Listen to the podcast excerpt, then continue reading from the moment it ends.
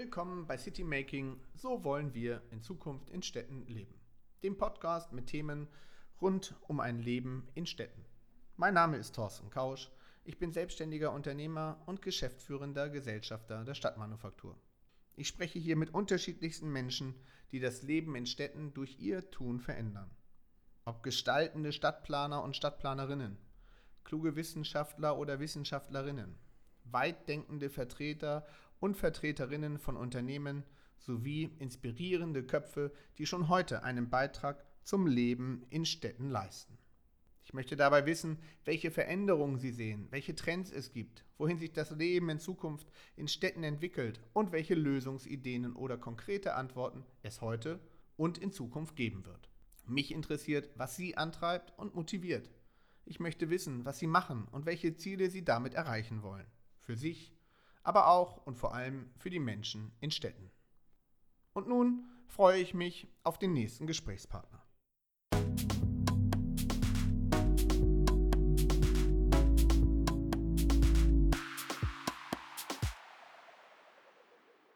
Herzlich willkommen zur neuen Ausgabe des Podcasts City Making, so wollen wir in Städten leben. Ich freue mich heute, Axel Gedaschko, den Präsidenten des Bundesverbandes der deutschen Wohnungs- und Immobilienunternehmen vor dem Mikrofon zu haben. Als langjähriger Kommunal- und Landespolitiker engagierte er sich stark auf den Feldern Verkehr und Stadtentwicklung, zuletzt als Senator für Stadtentwicklung und Umwelt in Hamburg, bevor es ihn nach Berlin zog. Schön, dass du dir die Zeit nimmst. Ja, gerne, Thorsten. Axel, erzähl uns doch mal so ein bisschen, ähm, wie bist du mit dem Thema Städte eigentlich und der Frage, welche, welche Attraktivität und äh, was macht Städte aus, wie bist du damit in Verbindung gekommen? Also so ein bisschen deine Vita, lass uns mal ein bisschen teilhaben an deinem Lebenslauf. Ja, da müssen wir ganz schön weit zurückgehen. Da erwischte mich im Prinzip noch in Lederhosen. Und zwar, mein Vater ist Architekt. Und äh, wenn wir auf Urlaub waren, war es natürlich häufig auch ein Städteurlaub. Das heißt, meine Eltern sind mit mir durch Städte gegangen und haben auf Städte vielleicht anders geguckt als manche andere Eltern und haben natürlich auch dann meinen Blick schon ein bisschen geformt und haben dann versucht, mich natürlich so als sechs- bis zwölfjähriger, wo man mordsmäßiges Interesse an solchen Dingen hat, irgendwie auch einzubeziehen. Und dann kamen Fragen.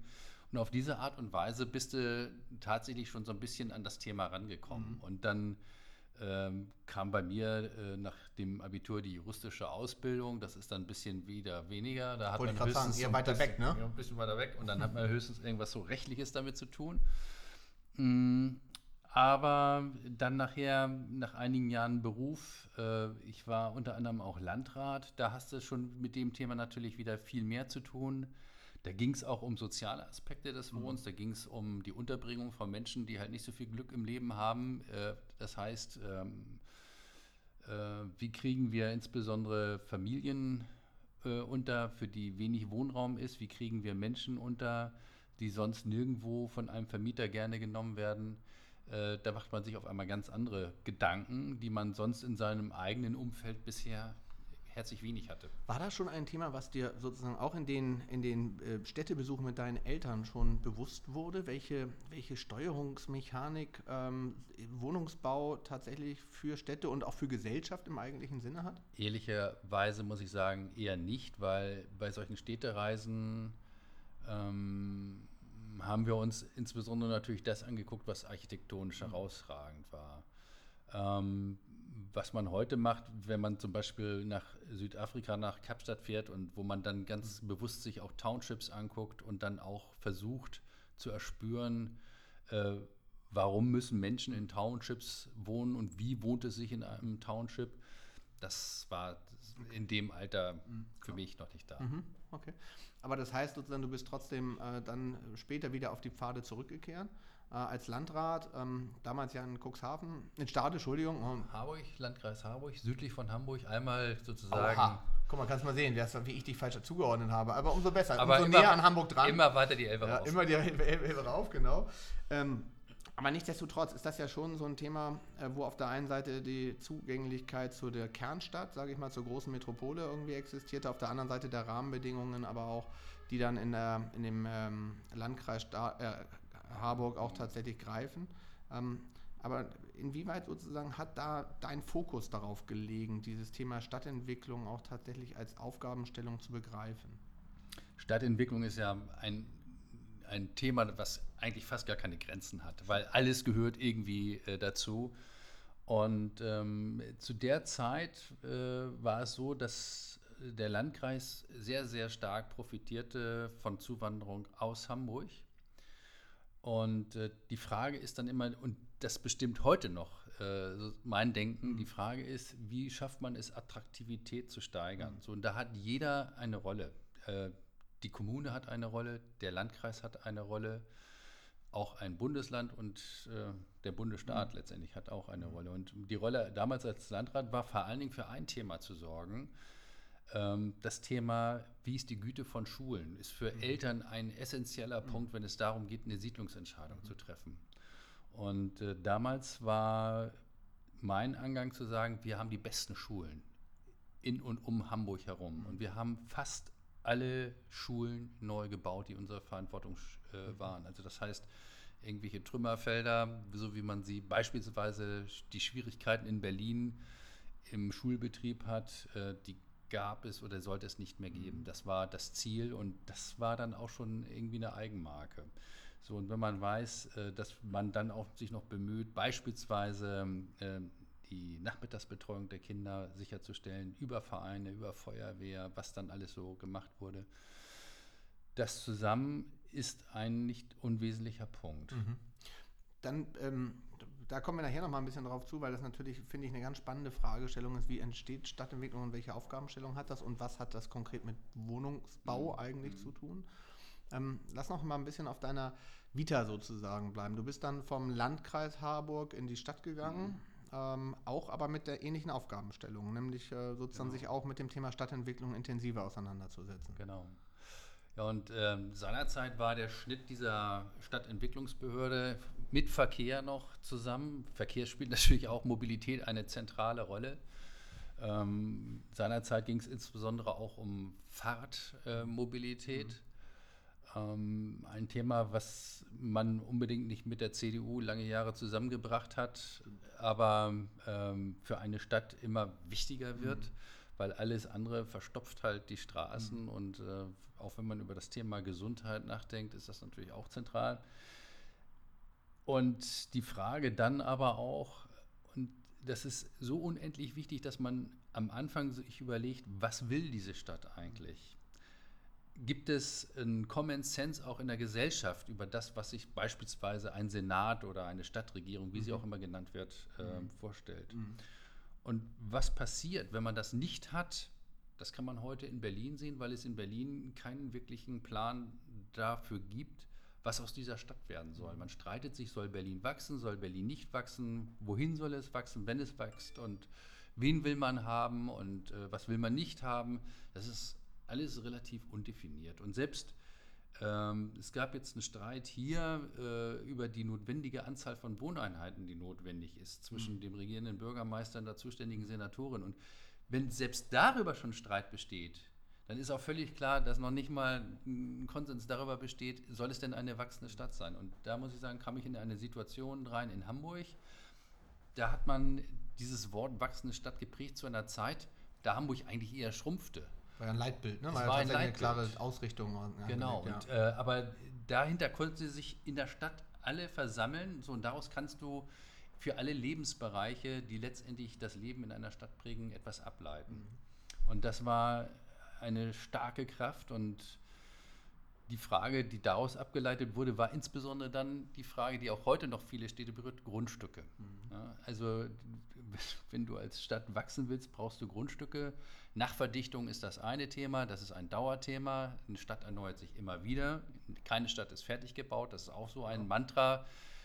Es gibt hier gerade auch eine Senatorin, die gesagt hat, die Stadt ist fertig gebaut. Kann man nur sagen, kann man sich in Berlin nicht wirklich vorstellen, ehrlich Eigentlich gesagt. nicht. Da darf man sich auch nirgendwo vorstellen, sonst sehe Rom immer noch aus wie im Jahre Null. Ja. Äh, eine Stadt wird sich immer weiterentwickeln, muss sich immer weiterentwickeln. Es ist nur die Frage, an welcher Stelle äh, willst du was verändern und musst du was erneuern. Und genau die gleiche Frage war damals in Hamburg schon eine zentrale. Man brauchte einfach Fläche, um zu wachsen. Und ähm, dann gibt es den ersten Streit, auch innerhalb der meisten äh, Städte, nämlich zwischen Stadtentwicklung und Kämmerer. Mhm. Der eine will dran verdienen und der andere will etwas entwickeln. Und äh, wenn man etwas entwickeln will, dann muss man auch darauf achten, dass die Mischung stimmt. Das heißt, in dem Moment, wo du Höchstpreise für deine Grundstücke nimmst, hast du am anderen Ende ein Problem, weil du kannst nicht mehr günstig kaufen oder günstig vermieten. Und äh, diese Frage hat sich gerade so in den letzten 15 Jahren nochmal drastisch verschärft. Ähm, wobei mh, auch nur Städte sich darüber Gedanken machen können, die überhaupt eines gemacht haben, nämlich eine Bodenbevorratungspolitik. Auch etwas Essentielles. Ähm, wenn ich so an meine frühere Zeit denke, häufig überlagert auch von ideologischen Streitigkeiten nach dem Motto, soll eine Stadt hier regelnd eingreifen mhm. oder nicht. Ich glaube, das entzieht sich eigentlich einer politischen Bewertung. Es ist einfach grottenfalsch, wenn man es als Stadt nicht tut. Also du musst als Stadt die Möglichkeit haben, die wesentlichen Dinge deiner Stadtentwicklung begleiten zu können, außerhalb von mhm. Planungsrecht. Und ähm, ich glaube, da hat, wer in Hamburg auch immer regiert hat, beispielsweise, da hat man alles richtig gemacht. Mhm. Es gibt äh, auch andere Städte, die haben es wiederum nicht gemacht, die leiden drunter. Und wenn man den Vergleich zieht, kann man heute nur sagen, so weit wie irgend möglich versuchen, selber die Hand drauf zu haben.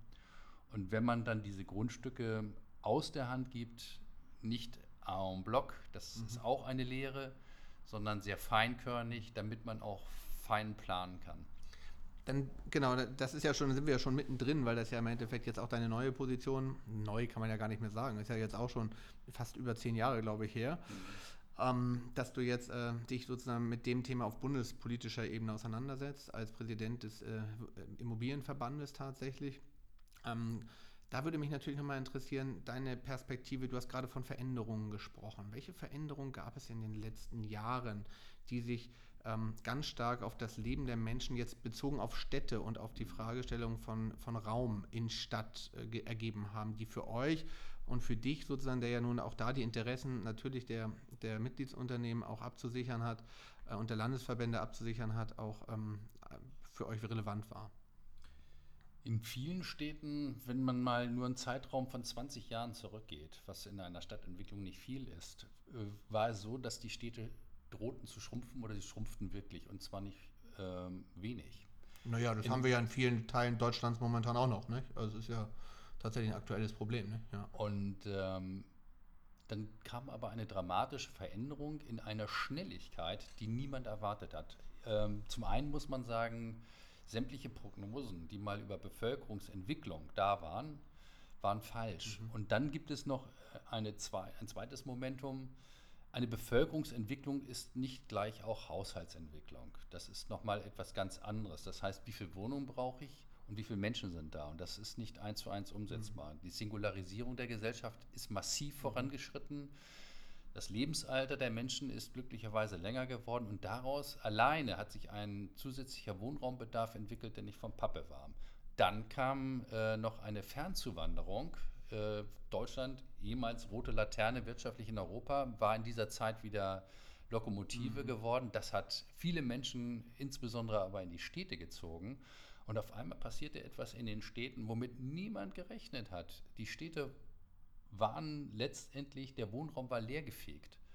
Und äh, dann konnte es gar nicht schnell genug mhm. gehen eigentlich mit der Entwicklung. Aber das geht natürlich nicht im Planungsrecht, das wir in Europa, in Deutschland haben. Und dann kommt noch das Bauen selber hinzu, dann kommen Nachbarschaftsstreitigkeiten, denn in den Städten wird es immer enger. Mhm. Und diese Enge wird von vielen nicht mehr akzeptiert. Ähm, wenn ich mir München angucke, mit einer Dichte, die manchmal schon eng ist und wenn man guckt, wo in München gebaut wird, an S-Bahn-Strecken und in welcher Art und Weise gebaut wird, muss man sagen, Respekt, dass das so geht. Mhm. In vielen anderen Städten ist es eigentlich eine Riesenchance, weil viele deutsche Städte tragen noch die Narben aus dem Zweiten Weltkrieg in sich. Es sind häufig noch Bauten, wo man sagt, das sind so die, ist die erste mhm. Phase des Nachkriegsbaus die man jetzt überwinden kann, die wenig attraktiver, die auch äh, die Möglichkeiten einer Stadtentwicklung überhaupt nicht ausgeschöpft hat. Es ging über, damals nur darum, ein Dach über dem Kopf zu haben, aber es ging nicht um prägende Situationen zu schaffen mhm. und etwas, was Menschen gut tut, zu schaffen. Mhm. Ist das, Ist das sozusagen ein, ein Thema, was sozusagen für, für, aus deiner Perspektive für große und Städte gleichermaßen gilt?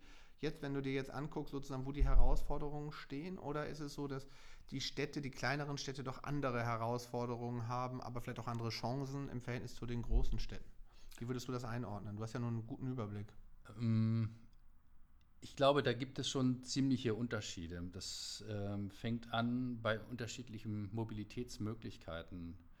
Wenn wir in großen Städten eigentlich ein ziemlich perfektes System haben, was entweder super perfekt ist oder nur perfekt mhm. ist, gemessen an den Situationen, die ich in Klein- und Mittelstädten habe.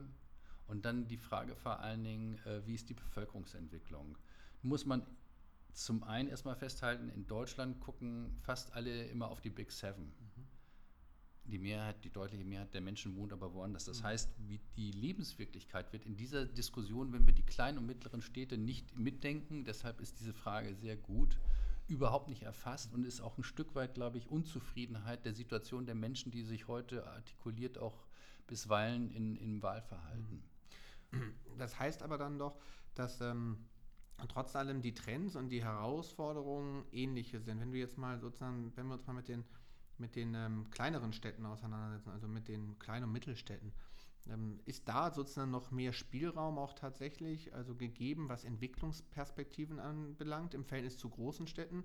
Bei großen Städten würde man immer denken, wir sind jetzt heute in Berlin, wo man ja denken würde, Mensch, hier ist auch noch ganz schön viel Fläche, was man entwickeln kann. Und trotzdem hat man den Eindruck, dass im selben Atemzug äh, wenigstens wenn man über das Thema Mieten redet und über die Frage der, der ähm, Steigerungsraten hier in dieser Stadt, dann ist das ja schon so, dass man auch den Eindruck hat, hier ist äh, Gentrification gerade at its best angesagt. Also sind das gleiche, äh, sind das vergleichbare Themen?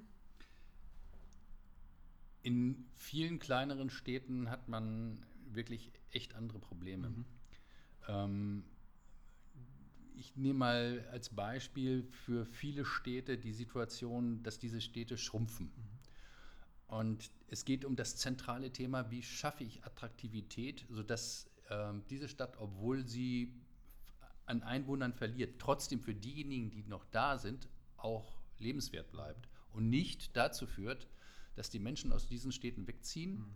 und dann in die Großstädte dringen, wo eigentlich sowieso gar kein Wohnraum im Moment mehr äh, da ist. Und das ist das Oberthema, äh, das vereint Groß und Klein äh, Attraktivität. Darum geht es immer. Ich brauche immer Attraktivität. Aber ist die Frage für wen? Mhm. So, und äh, da muss man eines konzidieren: ähm, die Abwanderung aus den Großstädten ins Umland, das funktioniert ab einem Lebensalter von 35, 40. Mhm, Dann, absolut. wenn die Familienphase da ist, äh, da haben wir wirklich eine Nettoabwanderung aus den großen Städten. Das bedeutet, dass für diese Lebensphase die Kleinstädte auch attraktiv mhm. sein müssen. Und äh, es neigen viele Kleinstädte dann dazu, insbesondere Einfamilienhausgebiete zu bauen. Und die Gefahr ist, die ganz große Gefahr ist, wenn es keine wachsende Kommune ist, dass dann die Zentren leer fallen. Dass ähm, es vielleicht rund um den Marktplatz eine attraktive mhm. Zeile gibt, aber schon in der zweiten und erst recht in der dritten Reihe dahinter sind leere Schaufenster ja. und ähm, ist schlicht und ergreifend eine Mangelsituation.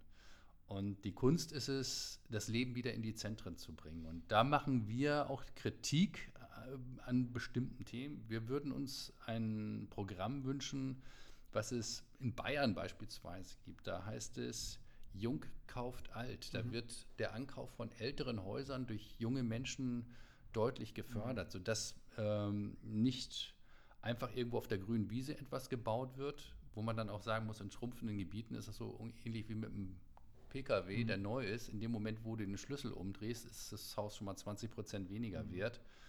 Sondern, ähm, dass man preiswerte Immobilien in den Städten kauft, in guten Lagen dann auch, zentralen Lagen und diese Immobilien wieder dann in Schuss bringt. Lass uns da mal gerne reingehen, weil den Teil finde ich gerade sehr, sehr spannend. Wenn jetzt mal auch bewusst mit deiner Doppelerfahrung sozusagen. Auf der einen Seite als jemand, der politisch eine Stadt dahingehend auch gemanagt hat, sage ich mal, egal ob es ein Land, als in deiner Funktion als Landrat war, aber auch in deiner Funktion als Senator, jetzt auch aus der Perspektive sozusagen die Interessen der Wohnungswirtschaft zu finden. Ist das, was du gerade umschrieben hast, also dieses ähm, Anreizsysteme zu schaffen, ist das tatsächlich etwas, was man von, einem, von einer öffentlichen Hand erwarten kann? Und inwieweit, sage ich mal, ist auch dieses dieser Gedankengang eines Kurators, der vielleicht über Quartieren kuratiert, eine Idee, die ähm, vielleicht auch viel mehr auch von Städten zu leben wäre. Also es gibt ja immer dieses Beispiel Aspern äh, bei, bei Wien, was gerne mhm. genommen wird, wo man ja sagt, du hast sozusagen ein neues Entwicklungsgebiet, wo die Stadt Wien selber gesagt hat, wir wollen dort als Kurator agieren. Wir haben aber natürlich viele eigene Immobilieninhaber, die natürlich ihre berechtigten Interesse daran haben, was die Wertsteigerung anbetrifft. Aber nichtsdestotrotz wollen wir kuratierend agieren, um genau diesen Mix, von dem du ja gerade besprochen hast, ähm, der dann auch erforderlich ist, um Attraktivität zu schaffen in Städten, zu gewährleisten. Ist das so ein Ansatzpunkt, auf, auf den man hin müsste? Also muss man sich dann auch als, als Immobilieninhaber ein bisschen zurücknehmen, um ein bisschen Verantwortung mehr in das Gesamtheitliche abzugeben? Weil das kann ja kein Immobilienverantwortlicher für sich selber begründen. Das stimmt, oder es können nur wenige. Ähm, ein gutes Beispiel ist, wo eigentlich genau das System äh, dieses gelenkten, guten Mixes mhm. probiert wird, ist in jedem Einkaufszentrum. Mhm. Dort wird versucht, ähm, einen Mix herzustellen, auch, der auch ein Kostenmix genau. ist, ähm, der dazu führt am Ende des Tages, dass der Besucher alles findet, mhm. was er braucht und dass diejenigen, die dort wirtschaften, auch gut wirtschaften können. Und wenn wir uns die Seestadt Aspern angucken, ich war jetzt gerade bei einer Diskussionsrunde mit einem Vertreter mhm. dort äh, der Stadt Wien und der Seestadt Aspern, dann geht es dort auch darum, wenn ich in einem Neubaugebiet bin, und nichts anderes ist es ja, wenn ich in einem Neubaugebiet bin und ich schaffe ähm, gastronomische Einrichtung oder ich brauche gastronomische Einrichtung, ich setze ein Haus hin, wo eine gastronomische Einrichtung ist, dann muss aber auch eine gastronomische Einrichtung leben können. Mhm. Ich schaffe andere äh, Geschäfte, und ähm, jetzt könnte man sagen, na, dann hier dann mal los und die erste und zweite und dritte Generation geht dann aber schnell in Insolvenz, weil nebenan das gleiche nochmal passiert und beide sich wechselseitig kaputt machen. Oder, und das wird in Wien gemacht, man versucht tatsächlich es ein Stück weit in der Hand zu haben und zu lenken, was mhm. dort passiert.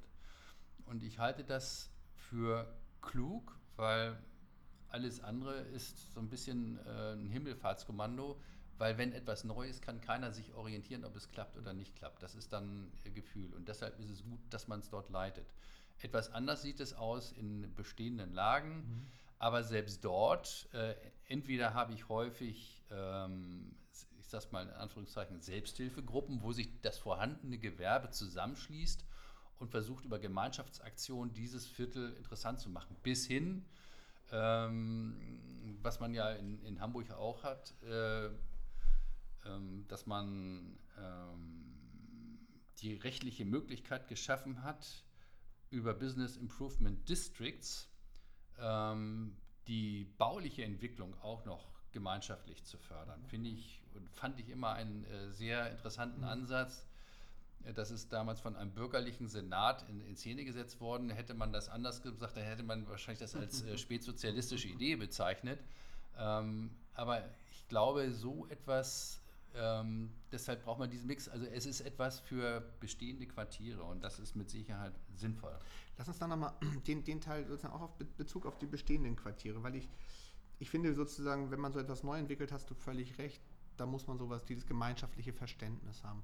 Aber ist das nicht auch an sich der richtige Ansatz, um halt auch ähm, innerstädtische Entwicklungen besser zu koordinieren. Weil nochmal, der Gedankengang ist ja der, wenn jeder nur auf sein eigenes Immobilienobjekt guckt als Immobilieninhaber, dann guckt er natürlich auf die Bestandsentwicklung seines eigenen Hauses. Der guckt, da wäre die eine Frage, ist es denn tatsächlich so, dass aus deiner Sicht auch dort ein Umdenken auch bei den Immobilienentwicklern einsetzt und auch Immobilieninhabern, was es heißt, sich verantwortlich nicht nur für die Frage dessen zu beschäftigen, wie weit ähm, ist meine Immobilie betroffen, sondern dass das halt auch darum geht, die Areale drumherum mitzudenken. Das ist ja so ein Beispiel. Business Improvement District ist ja so ein schönes Beispiel. Aber im selben Atemzug halt auch dieses Grundverständnis, dass ich halt durch einen gesunden Mix, analog zu deinem Vergleich mit dem Einkaufszentrum, auch im selben Atemzug ähm, es nur dann hinkriege, eine Attraktivität zu schaffen, wenn ich es halt größer denke, als nur auf den je, jeweils vorhandenen Quadratmetern, die jeder Immobilieninhaber für sich in einer Einkaufsstraße hat ein, ein ganz weites Feld, weil ich nehme mal jetzt ein ganz aktuelles Thema, wenn wir uns über Klimaschutz unterhalten, werden wir uns darüber unterhalten müssen, wie man diesen Klimaschutz bezahlbar umsetzt. Und du wirst ihn nur bezahlbar umsetzen können, wenn man beispielsweise dezentrale Erzeugung im Quartier mhm. macht. Das bedeutet, dass in, für ein gesamtes Quartier gedacht werden muss und nicht unbedingt für jedes einzelne Haus, weil es wäre viel Beispiel. zu teuer, das einzelne Haus zu betrachten und äh, da müssen wir eigentlich von wegkommen. Mhm. Ähm, so, und dann landen wir bei einer Frage, wem gehört das, was dort steht? Mhm. Ähm, wir vertreten nun Unternehmen, die häufiger ein paar mehr Wohnungen haben, viele Genossenschaften, so Durchschnittsgröße sind da 500, 600 Wohnungen. Die haben dann auch mal am Stück äh, 100 Wohnungen irgendwo, dann macht sich das schon leichter. Mhm. Ähm, und da findet das auch in der Regel tatsächlich statt, mhm. weil das quasi sich aufdrängt. Mhm. Ja? Man denkt einfach nicht mehr äh, in der Grundstücksgrenze, sondern man denkt in der Quartiersgrenze. Mhm. Beispiele, altersgerechtes Wohnen, ein mhm. ganz Riesenthema für Deutschland. Nun haben wir viele junge Menschen zwar dazu bekommen, aber die vorhandenen, die altern halt, wie sie altern. Und das äh, sind riesige Herausforderungen. Und da geht es natürlich um die Frage, wie sieht die Wohnung aus, mhm. aber der Mensch soll ja aus der Wohnung raus. Er soll im Quartier sich wohlfühlen, er soll einkaufen können, er soll zum Arzt kommen können, er soll soziale Kontakte haben. Und gerade die Frage der sozialen Kontakte ist die zentrale Frage. Die Vereinsamung der Menschen ist in vielen, vielen äh, Regionen so dramatisch hochgeschnellt. Und die Antwort lautet, was kann man da machen? Du brauchst Begegnungsstätten für Menschen, auch für Menschen, die nicht viel Geld haben. Das heißt, wo sie für wenig oder auch kein Geld sich treffen können. Das heißt, das sind äh, Einrichtungen, die dann häufig auch von unseren Unternehmen kostenfrei zur Verfügung gestellt werden. Das wollte ich fragen. Müsste doch an sich rein theoretisch etwas sein, wo gerade Unternehmen der, der Wohnungswirtschaft reingehen müssten und sagen müssen, das ist ein Attraktivitätspunkt, den wir vielleicht auch bewusst entwickeln müssen, um überhaupt erstens die Bestandsmieter ähm, zu behalten und A2, aber auch potenziell neuen Mietern ähm, dieses Quartiersempfinden auch mit Mehrwert zu, darzulegen. Genauso ist es. Okay. Genauso ist es. Und ähm, letztendlich geht es dann noch eine Stufe weiter. Ähm, selbst wenn wir dann den Menschen die Möglichkeit geben, dass sie sich treffen, kommen die Menschen irgendwann im Laufe ihres Lebens in die Situation, dass sie sich nicht mehr alleine helfen können. Das heißt, solche Quartiere sind eigentlich eine Riesenchance, mit einer der größten menschlichen Herausforderungen, die unsere Gesellschaft hat, zu regeln, indem man in diesen Quartieren ähm, Demenzwohngruppen aufmacht. Das wünscht sich keiner, aber wir brauchen es und wir müssen darüber reden und man muss es auch im Quartier machen. Und die Menschen, wenn sie sich nicht mehr selber versorgen können, brauchen betreutes Wohnen, dass man eben auch betreutes Wohnen in diesen Quartieren anbietet. Die Menschen wollen nicht raus aus ihrem Quartier. In dem Moment, wo ein Mensch umziehen muss, in dem Alter aus dem Quartier, lebt er weitaus weniger lang, als wenn er mit seinen Wurzeln dort bleiben kann. Und deshalb ist es so wichtig, das alles im Quartier abzubilden. Also das heißt, Wohnen für ein langes Leben zu ermöglichen, mit all dem, was dazugehört. Also das ist ja hochspannend, weil dann bist du genau an deiner Ursprungsthese, dass ja Stadtentwicklung im Endeffekt ganzheitlich zu denken ist, also von jung bis alt, mit all den Herausforderungen, die von Sozial bis Bildung bis hin zu Nachhaltigkeit gehen. Wie funktioniert das? Und jetzt gucke ich wieder in deiner Doppelrolle auch mit dem politischen Verständnis dazu, dass du ja doch in Verwaltungen und auch häufig in größeren Konzernen noch sehr, sehr starkes Silo-Denken hast. Also dass du sozusagen noch ganz, ganz stark sozusagen in den einzelnen äh, Thementunneln unterwegs bist, aber genau das, was du ja gerade beschreibst, eher danach ja schreit, ähm, aggregiert zusammengeführt zu werden und ganzheitlich gedacht zu werden. Ähm, ist, das, ist, ist Stadt schon soweit? Also ist Politik und Stadtverwaltung schon soweit? Und sind auch die, Wohnungs sind auch die Wohnungsunternehmen schon soweit? Meine Erfahrung mit Städten ist extrem gemixt. Ich erlebe viele Städte, wo tatsächlich dieses Silo-Denken auch da ist, wo der Jugendpfleger herzlich wenig mit der Schule spricht, mhm. wo Schulen sich verschließen der Quartiersentwicklung, nicht am Nachmittag geöffnet halten. Dahinter stecken dann aber auch dann äh, ganz einfache Mechanismen, dass der Schulleiter, wenn er die Schule zur Verfügung stellt und dann passiert irgendwas und das ist ganz normal, leider von der Stadt dafür kein Geld kriegt mhm. und dann macht er zweimal die Erfahrung, dann macht er dicht. Mhm.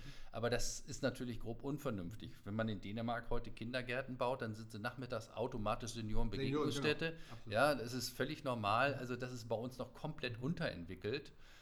Ähm, vielleicht ging es uns zu lange zu gut, ich weiß es nicht, als dass wir uns äh, solche Gebäude leisten mhm. können, solche Einrichtungen, die dann nur partiell zur Verfügung stehen. Wenn ich dann auf die Seite wegkomme von der äh, städtischen Seite hin zu den äh, Hausbesitzern, zu den äh, Vermietern und auch Eigentümern, dann sehen auch wir dort dieses unterschiedliche Bild. Ich nehme mal, wir haben auch, die meisten unserer Mitglieder sind Genossenschaften, da ist dieser Gedanke noch am schnellsten, weitesten verbreitet, weil es, es ist ja sozusagen eine Selbstverwaltungseinheit, die da steht. Das heißt, die Menschen müssen sowieso untereinander ihre Genossenschaft organisieren. Und da kommen solche Themen automatisch viel schneller auf den Tisch.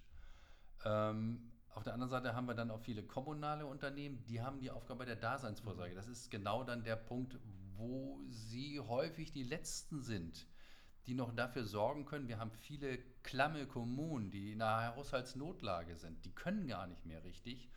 Und dann ist es das kommunale Unternehmen, das letzte, die letzte Einheit, die noch da ist, dafür zu sorgen, dass dieser Zusammenhalt funktioniert. Ähm, macht sich auch nicht von alleine, wenn man dann in einer Region ist mit extrem niedrigen Mieten. Ähm, man muss das irgendwie ja alles auch noch mhm. erwirtschaften, wird das verdammt schwer. Glücklicherweise sind wir in der Lage, meistens aber dann halt nicht solche Extremsituationen zu haben, sodass das dann tatsächlich stattfindet. Der Bruch kommt dann häufig, wo man Einzeleigentümer hat, ähm, die vielleicht ein Haus haben, wo der Eigentümer aber gar nicht vor Ort wohnt, mhm. wo dieser Kontakt nicht da ist. Und da braucht man dann tatsächlich äh, den, den Stadtteilmanager, der solche Dinge dann auch mit viel, viel Einzelarbeit und viel, viel Einzelansprache managt. Aber ähm, eigentlich bräuchten wir äh, dann nicht nur, eine, es gibt Stadtteilmanager, äh, die kümmern sich äh, um das altersgerechte Wohnen. Wir bräuchten auch einen, der sich um Mobilität kümmert. Wir bräuchten einen, der sich dann um die Frage Energieeffizienz und ähm, dezentrale Energieerzeugung kümmert. Das heißt, die, die ganze Struktur, in der wir arbeiten und denken bisher, du hattest das Silo-Denken mhm. bezeichnet, wird der Lebenswirklichkeit nicht mehr gerecht. Ähm, wir brauchen da eigentlich wirklich ganz andere Herangehensweisen und äh, teilweise wird sogar das auch noch von äh, Wohnungsunternehmen geleistet. Wir haben jetzt gerade auch eine Studie fertiggestellt. Äh, sie heißt nach dem Institut, äh, das diese Studie gemacht hat, Minor-Studie. Mhm. Da geht es um Desintegration von Menschen. Es gibt verschiedene Gründe. Ähm, ich hatte eine schon genannt, Alter. Mhm. Äh, wir haben Segregation, aber auch äh, junge Menschen ziehen an bestimmte Flecken, ältere Menschen ziehen an bestimmte Flecken. Dann haben wir eine soziale äh, Segregation. Menschen, die besser verdient sind, ziehen an bestimmte Flecken in den Städten. Und diese Segregation nimmt in verschiedenen Quartieren bedenkliche Maßstäbe an, weil dann auch noch aufgrund von äh, Belegungspolitik der Städte ähm, die Menschen, die es in unserer Gesellschaft sehr schwer haben, an einem bestimmten Fleck in der Stadt wohnen. Und die anderen ziehen dann auch noch weg. So, und dann haben wir ein echtes Problem. Und deshalb ähm, sagen wir auch an die Kommunen, an die Länder, an den Bund. Wir haben hier mit dem Bundeskanzleramt gesprochen, mit dem Familienministerium, mit dem Bauministerium. Ihr müsst dringend jenseits des Programms Soziale Stadt etwas tun für die Integration von Menschen. Äh, in diese Situation kam dann noch rein die Flüchtlingswelle, mhm. die Geflüchteten, die jetzt alle natürlich in der Regel wohnen. Viele von ihnen sind aber nicht wirklich integriert. Integration funktioniert zwar gut über den Arbeitsmarkt, aber wir wissen, dass nur ein Bruchteil überhaupt arbeitsberechtigt aller, ist. Ne? Äh, genau. Aber wohnt tut jeder und deshalb ist diese Situation schreit förmlich danach, dass wir uns viel, viel mehr kümmern müssen. Wir haben schon mal so eine Situation gehabt, das war so ein bisschen laissez-faire und das hat sich bitterlich gerecht. Und äh, wir müssen hingucken und wir müssen uns kümmern. Das erfordert das Kümmern um die Menschen. Ähm, wenn, wenn wir auf diese Viertel sehen, dann sehen wir nicht auf Viertel wie in Frankreich, wo man es rein optisch diesen Vierteln ansieht. Wir waren in einer Stadt jetzt jüngst hier auch sozusagen als Betriebsausflug.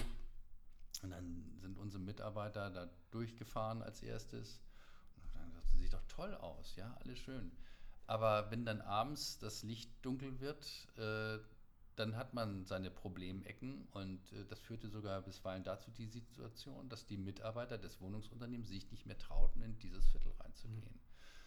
Also wir sind weit weg von französischen mhm. Verhältnissen, sage ich eindeutig, aber äh, wir sind in einer Situation, wo wir jetzt handeln müssen, sonst kippt hier was in Deutschland. Das ist ja das Thema ähm, Integration ganz stark. Ähm, das ist ja aber auch schon wieder ein Thema, was du auch wieder was ein Querschnittsthema ist, weil es ja in der Realität, sage ich mal, vom Arbeitsmarkt anfängt, über die Angebote vor Ort, Schule, Schule Bildung, ganz wichtiges Thema, Kita. Also du hast da ja auch wieder so eine, so eine Querschnittsthematik, die, ähm, und da ist immer so ein bisschen meine Sorge, dass wir uns noch auch an der Stelle viel zu viel noch in diesen, Hetero, in diesen ähm, Tunneln bewegen, die halt genau dieses ganzheitliche Denken nicht mit sich bringen. Also das ist dann die Fragestellung, also wo sind eigentlich die Übergabepunkte und wo kommt man in dieses System rein und wie kann man dann damit wachsen. Selbst in diesen einzelnen Punkten, wenn ich, ich greife mir jetzt einen Punkt ja. raus, äh, das ist vielleicht gar nicht so in der ersten Optik, Kindergärten. Ja? Mhm. Äh, viele Kindergärten funktionieren in Deutschland eher als äh, nette Zeit, äh, wo mhm. man das Kind äh, dann äh, hat Kindergärten müssten eigentlich bei der Integration schon eine wichtige Rolle haben. Sie müssten viel, viel stärker auch Inhalte spielen. Es gibt Kindergärten, die machen das, aber es ist nicht die Mehrheit der Kindergärten in Deutschland, wo es ein verpflichtendes, für den Kindergarten verpflichtendes Angebot gibt, was sie den Kindern bieten müssen. Never gibt es nicht. Ähm, das gleiche ist das Selbstverständnis von Schulen. Ist es meine Aufgabe, dieses Kind zu erziehen? Nein, sagt, sagen dann viele, es ist also nur, also das, was die In Eltern nicht geleistet haben. Halt, genau. Also, ja. Die gesellschaftliche Realität ist aber häufig in, äh, in bestimmten Stadtvierteln anders. Mhm. So, und jetzt können wir sagen, wir bleiben bei unserer Auffassung, dass das nicht Aufgabe von Schule ist, oder wir müssen erkennen, nee, da müssen wir was tun. Und äh, wenn man das erkennt, dann muss man sagen, ähm, Kindergärten, die auch am Nachmittag stattfinden Schule, die am Nachmittag stattfindet und die diesen erzieherischen Punkt mhm. noch mit mhm. abbildet. Mhm. Das ist nach meiner festen Überzeugung aus dringend notwendig. Äh, und dann spreche ich mal nicht nur von schwierigen äh, Vierteln, sondern vielleicht von, auch von Vierteln, wo scheinbar die Sonne stand. Es gibt auch eine Wohlstandsverwahrlosung in Deutschland. Beide Seiten. Beide Seiten. Absolut. Und äh, genauso muss auch dort eigentlich dann auch mal eine Korsettstange eingezogen werden für die Jugendlichen, die brauchen eine Haltung. Mhm. Äh, also ich finde, da hast du total recht, dass wir ähm, an der Stelle äh, auch so ein bisschen ähm, noch, weil es uns wahrscheinlich noch nicht präsent genug ist, wie in anderen Ländern, Stichwort Paris oder Frankreich genauer gesagt, ähm, da ist es natürlich sehr speziell. Ähm, welche Rolle übernimmt in diesem, in diesem Diskurs, was ja im Endeffekt eine, eine, eine gesellschaftliche Fragestellung ist, die Immobilienwirtschaft? Also, ähm, und weil das ja nochmal, du kannst ja über das ganze Thema Immobilien ähm, ganze Städte vehement beeinflussen, im positiven wie im negativen Sinne, also Stichwort Verantwortung, Haltung auch als Immobilienwirtschaft. Also sozusagen, inwieweit ist auch das dort bewusst und inwieweit wird das auch tatsächlich ähm, bei dir hört man das ganz klar raus, du guckst da mit einem ganzheitlichen Blickwinkel drauf, aber inwieweit wird das auch von den, von den Unternehmen, die das vor Ort umsetzen, die vor Ort die Verantwortung dafür tragen, die vor Ort ein großes Quartier entwickeln, die vor Ort einen Quartiersmanager setzen könnten, die vor Ort dieses, diese soziale Verantwortung auch leben können, indem sie entsprechende Räume ausstatten, indem sie äh, entsprechend ähm, Freiräume zulassen, Begegnungsstätten schaffen. Das sind ja nicht nur Begegnungsstätten, die indoor sind, können ja auch manchmal Gartenflächen sein oder Grünflächen. Also inwieweit sozusagen kommt diese Komponente da auch tatsächlich schon an? Hängt ein wenig ab, äh, wem oder wer dort aktiv ist. Mhm. Ähm, es ist mal vielleicht eine Zeit, wo der Branche klar wurde, dass man mehr tun muss, als nur ein guter Vermieter zu sein, war die Zeit, als es die Ausreisesituation äh, der Russlanddeutschen gab. Da hatten wir auch schon eine große Anzahl von Menschen, die zu uns kamen, die ähm, häufig auch Sprachschwierigkeiten hatten, ähm, die kulturell anders aufgewachsen waren und die auch am Anfang erhebliche Probleme mit der Umstellung hatten. Alles nicht verwunderlich. Und ähm, es gab damals eine große Konferenz. Äh, der damalige Bundespräsident Roman Herzog hat sich dieser Situation mhm. angenommen. Und das war das Schlagwort von überforderten Nachbarschaften. Mhm. Weil die Menschen, die da waren und die Menschen, die dazu kamen, nicht automatisch immer beste Freunde waren. Und das waren eben mhm. dann diese überforderten Nachbarschaften. Und da war klar, das kann man nicht sich selber überlassen, sondern das muss man versuchen irgendwie zu handeln, zu managen. Und in dem Moment haben immer mehr Wohnungsunternehmen angefangen, tatsächlich mit diesem Kümmern. Das sind extrem unterschiedliche Arten und Weisen des Kümmerns, je nach Größe, örtlicher Notwendigkeit, äh, ob es Sprachkurse waren, ob es Begegnungsstätten sind, ob es äh, insbesondere auch für Frauen, die aus anderen Kulturkreisen kommen, dass man sie versucht zu öffnen für unsere Kulturkreise, ähm, bis hin ähm, zur Frage von Gesundheitsberatung, äh, von Schuldnerberatung, all diese Themen. Heute äh, ist es eigentlich Gemeingut, dass man dieses Kümmern tun muss. Ähm, unsere Unternehmen machen es in der Regel. Es gibt natürlich aber auch Unternehmen, die ziehen einfach nur Geld aus den Beständen, kümmern sich auch kaum um diese Bestände. Ähm, das sind immer die, die, dann, die, dann, die dann immer das Image sozusagen der Immobilienwirtschaft auch sehr stark belasten. Richtig. Und ähm, auch hier gab es ähm, etwas, was auch das erste Mal in Deutschland, in Hamburg gemacht wurde. Das hieß Housing Improvement mhm. District. Mhm. Und äh, ich fand das ganz nett. Ich war jetzt eingeladen zum letzten Tag der Städtebauförderung nach Hamburg in einen Stadtteil Steilshoop, wo genau das gemacht wurde. Und ähm, jetzt diese Maßnahme, die seinerzeit angeschoben wurde, als sie noch Senator war, abgeschlossen ist. äh, alles hat seine Was Zeit. Wollte ich gerade sagen, relativ langer Zeitraum. Ja, ne? ja, aber alles hat seine Zeit so. Und wenn du da heute durchgehst, äh, sieht es eben ganz anders mhm. aus. Und man hat auf diese Art und Weise auch Unternehmen verpflichtet, die sich nicht gerade als Speerspitze mhm. des Kümmerns um das Allgemeingut gesehen mhm. haben. Ja. Also es geht, wenn man es will, mhm. aber es kostet Mühe und man braucht jemanden, der auch so einen Prozess managt. Mhm. Und man braucht ein Instrument, weil du kannst natürlich heute keinen zwingen. Es gibt, äh, je größer eine Stadt ist und je anonymer die Stadt ist, desto eher hast du auch Menschen, denen es wirklich total egal ist, äh, was andere dort denken, nach dem Motto, äh, Hauptsache ich habe meine Rendite. Mhm. Äh, das erschwert das Ganze natürlich. Und dann ist es gut, wenn man so ein Instrument wie Housing Improvement Districts hat. Mhm. Ähm, aber das ist ja an sich ein gutes Zeichen dafür, dass es punktuell schon solche Lösungen gibt, dass man sagen kann, okay, das Thema ist im Bewusstsein auch angekommen. Ähm, und wie du zu Recht sagst, die schwarzen Schafe gibt es immer. Ich glaube, da muss man sich nichts vormachen, wäre auch ähm, fatal, wenn man das nicht sehen würde. Ähm, aber entscheidend ist ja, dass dieses Bewusstsein dafür tatsächlich am Markt schon existiert. Absolut. Weil letztendlich geht es auch darum, äh, wenn ein Unternehmen, egal in welcher Rechtsform, in einem solchen Quartier arbeitet, wo man sieht, es wird immer schlechter, am, zwar am spätesten, aber am drastischsten äh, wird das Unternehmen selber nachher davon betroffen, weil äh, die Vermietungssituation auch immer schlechter wird. Also man kümmert sich eigentlich im besten Sinne äh, selber um das Quartier, weil man sich auch äh, für das eigene Unternehmen in dem Moment ein wenig stark macht. Sehr spannend.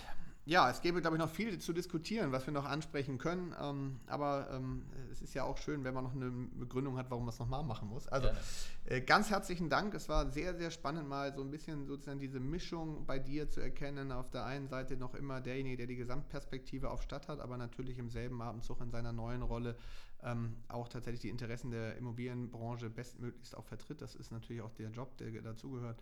Ähm, es war wirklich äh, informativ und insofern sage ich nochmal herzlichen Dank für deine Zeit. Danke dir.